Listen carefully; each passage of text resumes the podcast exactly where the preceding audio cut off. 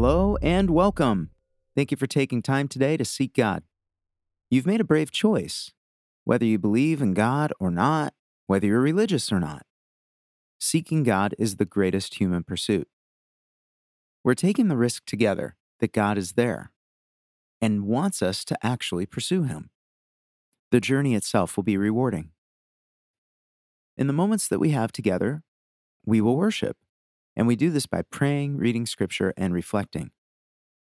This time is for you to seek God, and my words are only to help. If you are able, you may find it helpful to kneel or sit comfortably.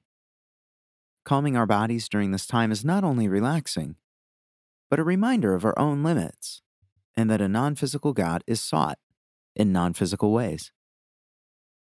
What matters most is that this time is set apart and is unique to the rest of the events in your day. You can worship any time, but this time is specifically focused on seeking God. Once you're comfortable, let's begin. Close your eyes and take a breath. You are about to speak to the Creator of everything. No, this is not meditation, which is turning inward into yourself. Prayer is intentionally reaching beyond ourselves to the source of everything. We are reaching into the void, and what will happen is unknown. But isn't that where the adventure is?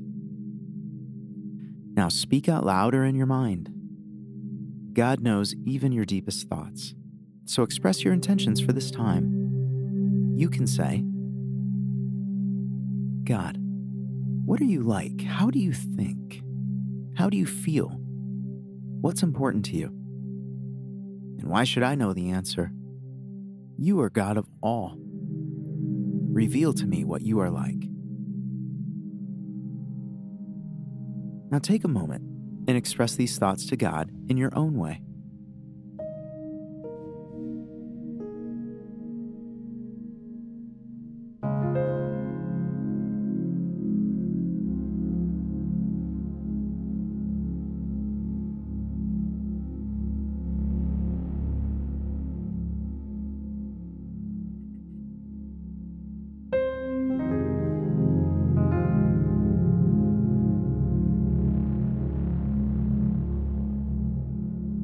Now we'll read Scripture. We look to Scripture because we believe that God communicates. He's revealed Himself to people who have written their experiences for our benefit. We don't have to understand it or be Bible scholars. What's important is that we receive it and believe that God communicates. Today we'll read Matthew 5 3, which says, The poor in spirit are blessed for the kingdom of heaven is theirs. This is the first of what are known as the Beatitudes spoken by Jesus. Beatitude, the word, comes from the Latin word for blessed. Jesus says, Blessed are, hence the word beatitude. Oxford Languages defines it as supreme blessedness. That's quite beautiful. When we ask what God is like, the answer is Jesus. God is like Jesus. When we ask what God feels, it's what Jesus feels. What's important to God?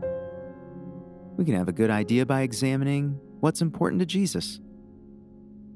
And here he tells us Blessed are the poor, the poor in spirit the kingdom of heaven is theirs. In what society are the poor the blessed ones? None that I'm aware of. We value strength, riches, capacity, good looks, charisma, self assurance. The violent and the winsome win elections and get power. The king is the most fit to rule. But then there's Jesus, and he flips it all on its head. It's not the mighty, it's the poor, more specifically, the spiritually poor that own and rule the mightiest of kingdoms, the kingdom of heaven, or rather, the kingdom of God Himself. How do you respond to this? You'd be forgiven if you roll your eyes a bit, since the idea is so foreign. But how do you feel? How strong are you really? How rich are you really? Are you a raging success? Are you beautiful? Are you charming? Are you self assured? Are you violent? Or are you none of these things? Are even the potential of these things rapidly slipping through your fingers? Are you poor? Do you feel poor? If so, you're right where Jesus says you're most blessed. You can't move the heart of God in your strength,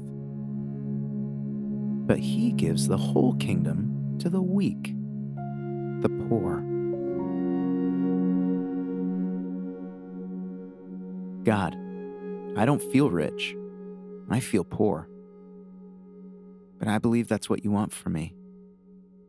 And I believe that you give me the kingdom because of it and that's shocking. I don't know whether to believe or disbelieve. Therefore, please give me the ability to see and know what the kingdom is like. Help me see the way you do. Take a moment and express these thoughts to God in your own way.